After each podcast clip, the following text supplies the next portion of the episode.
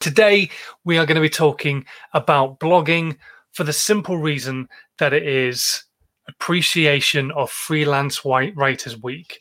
Um, so, we're going to appreciate blogging and what you can do with your own blogs to try and get them out to a wider audience. The Social Media Podcast with Simon Scholes. Tips, hints, and great content ideas. First things first, though, who am I to tell you anything? Well, I'm Simon Scholes.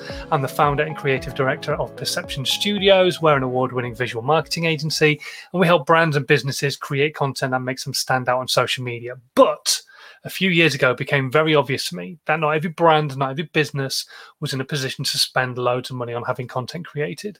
So I wanted to try and help them create content for themselves using little simple tips and tricks that I'd learned over the years. So I sat down, went through a process that I use myself, that I'd used with my clients, that I'd spoken about for years on keynote talks, and turned it into a book and called the book How to Nine Times Your Social Media. And it's basically how you can start everything from content planning all the way through to podcasting and a bunch of stuff in between. That is essentially you making your content work harder for you so that you can step away and concentrate on some of the stuff that your business actually does to make you money. But we all know marketing is quite important. And when you don't have a budget to spend on having an agency doing it for you, trying to save a bit of time doing some of this stuff is really, really valuable.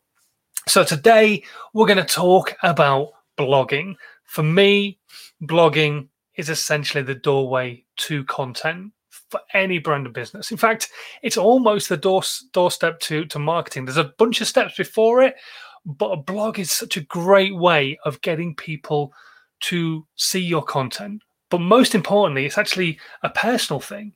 It's for you, I think it's really useful because a blog is a way that you can get what your message is going to be this coming week straight in your head so that you can then create content on other platforms. The blog lets you get your story straight, it lets you get your key points out, it lets you get your bullet points in a row, in effectively all your ducks in a row. You, so you understand your story. The blog really is what you're going to be talking about for the next seven days across all your other social media content. And the blog will help you do that. For me, I try and get people to do blogging first because writing is something we can all do. We might not necessarily be the greatest writers, we might not have the best grammar. And I know there are people out there who will pick up on that kind of things. But you can still get something written down and get your story straight in front of you because the blog then helps you move on to lots of other types of content like live video, like memes, like podcasts, and everything else. But I want to try and help you get your blog out to a wider audience organically. Now, of course, you can do that by telling people that your blog actually exists on platforms like Facebook and Twitter and LinkedIn and Medium and Tumblr and all these other places. But what can you do with the blog itself when you're writing it to try and help it get in front of people?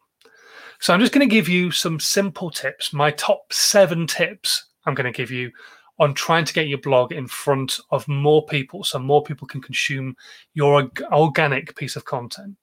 So, tip number one I want you to focus on using one or two long tail keywords that match the intent of your ideal audience for that blog.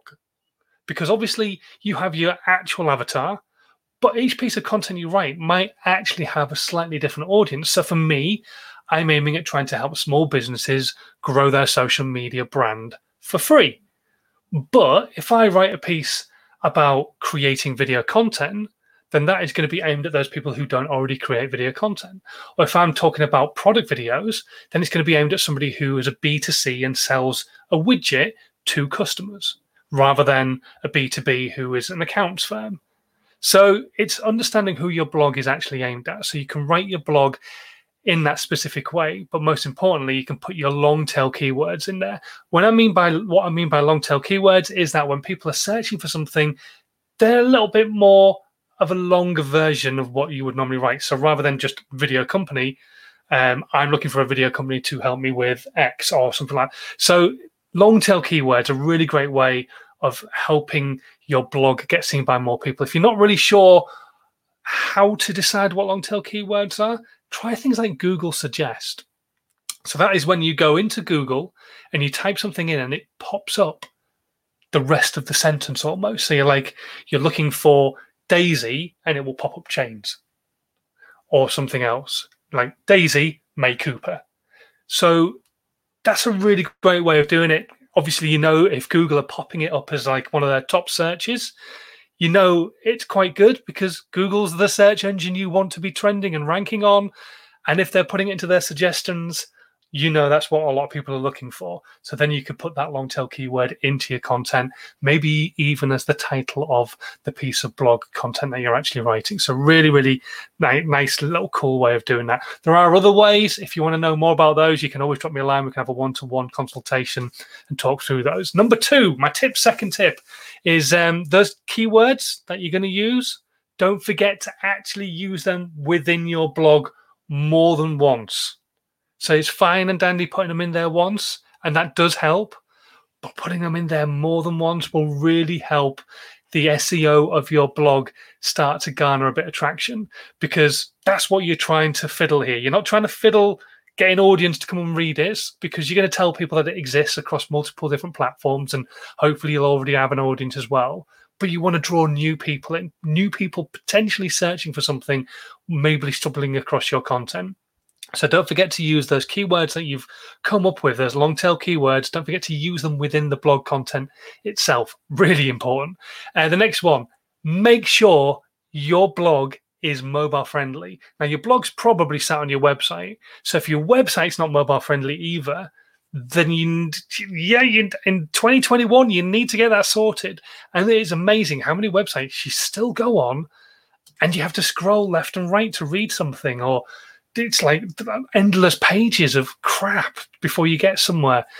Make sure your website as a whole, but your blog especially, is mobile friendly. So if you're going to put any images in there, which we're going to talk about in a second, make sure those are mobile friendly. Make sure they're not too big for the screen, all that kind of stuff make sure your blog is mobile friendly. If you're using something like WordPress, you can get templates that are specifically mobile friendly. So don't get tied into one that you've been using for the last eight years just because you like it.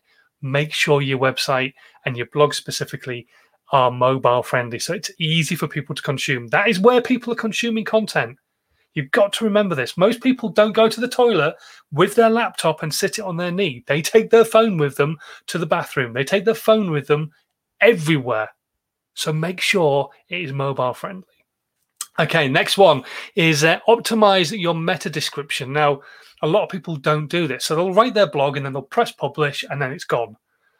And you can do this afterwards in an After Effect, but it's a pain having to go back through all your content how about you just do it in the first place? You have a meta description in there, just like you do on YouTube and SoundCloud and all these other great apps where you can put in tags that will allow people to search for set things and hopefully your content will pop up in there.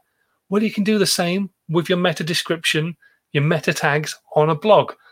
So make sure you use them. You've got about 300 characters to play with.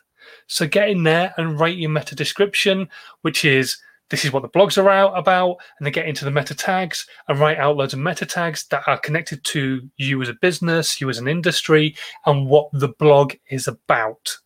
Don't forget that part. That's really important. And those two things will really help your, your audience find your content. Number one, the meta description is a short form description of what your blog's about. And if you write something really catchy, it's going to draw them in if they find your blog. And then the tags are what help the content get found in the first place. And if you're using tags, don't forget to use things that are also in the blog because those two connecting to each other really help again your SEO. And if you're looking for like a really great SEO plugin for whatever uh, site, Yoast is a really good one, like Toast but with a Y. Love it. Uh, the next one uh, tip I want to give you is number five. I spoke about it earlier putting in photos. We're human beings, we are visual beings. We like to see images. A load of text bores the crap out of anybody. So put some images in there, put photographs into your content. It's a really great way of capturing somebody's attention as they're scrolling through it will hopefully get them to stop maybe and look. You can even connect an image to the actual blog so that the blog has this particular image connected to it. So it maybe stops people in their feed. Excuse me. And don't forget as well that the image has different attributes in the back end of it. So you can go in there and describe exactly what the image is. You can put in different tags again to help the SEO of the blog. because those tags and that different attributes that you write into the behind the scenes, the back end of the photograph, will allow it to be found as a photograph connected to your blog. It's a little bit confusing, and if you want to know more, like I say earlier on, uh, drop me a line. We can have a one-to-one consultation. But it's a really cool way of doing it. The next one I want you to think about, this is really important, is link internally to other content. So if you're talking about something that may be linked to something else that you've spoken about in the past, then make sure you link to that content. So, for example, if you're talking about creating video content, you're talking about cameras. Okay, so you, you write a great piece of blog about cameras and cameras that you should use to create content yourself. And at some point in that blog, you say, but of course, lighting plays a big part in this. For more information, go and read this blog. And then I would direct you back to another blog where I talk about three point lighting.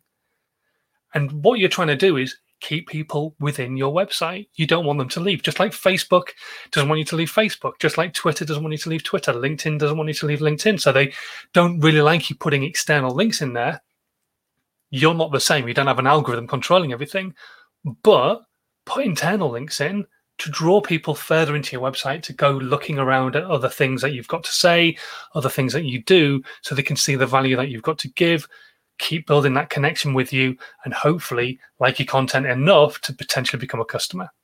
So that is tip number six. Tick, tip number seven, and my final tip is link externally as well. You'll have partners that you maybe work with. It's also a great way of collaborating with somebody without actually having to get in the room with them, especially at the moment.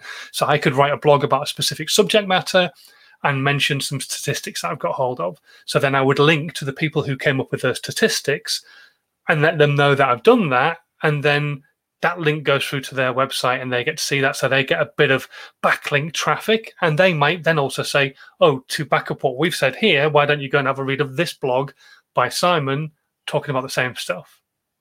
So it's a great way of collaborating without sitting down, creating piece of content together. Um, you can just collaborate in that fashion. And uh, also, it helps with plagiarism as well, and that kind of stuff. People don't then get really cheesed off that you're actually stealing their data and using it as your own. Something I learned from university. Not that I plagiarized, but the fact that you shouldn't plagiarize and you should always quote whose quotes are what quotes and all that kind of stuff. Um, so hopefully you've got some value from those seven tips. If they were a little bit quick for you, obviously you can go back and watch again. I'm going to be cutting this piece of content into lots of small pieces of content so that you can get each and single tip on its own, uh, or you could just go and read down below and, and, read them all again in the description box below.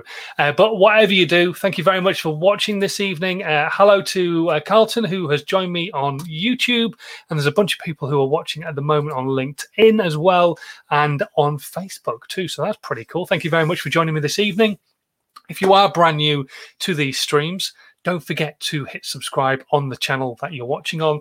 And if you are watching on YouTube or on Facebook, they now allow you to hit a little notification bell, which will let you know exactly when I go live whenever I do so.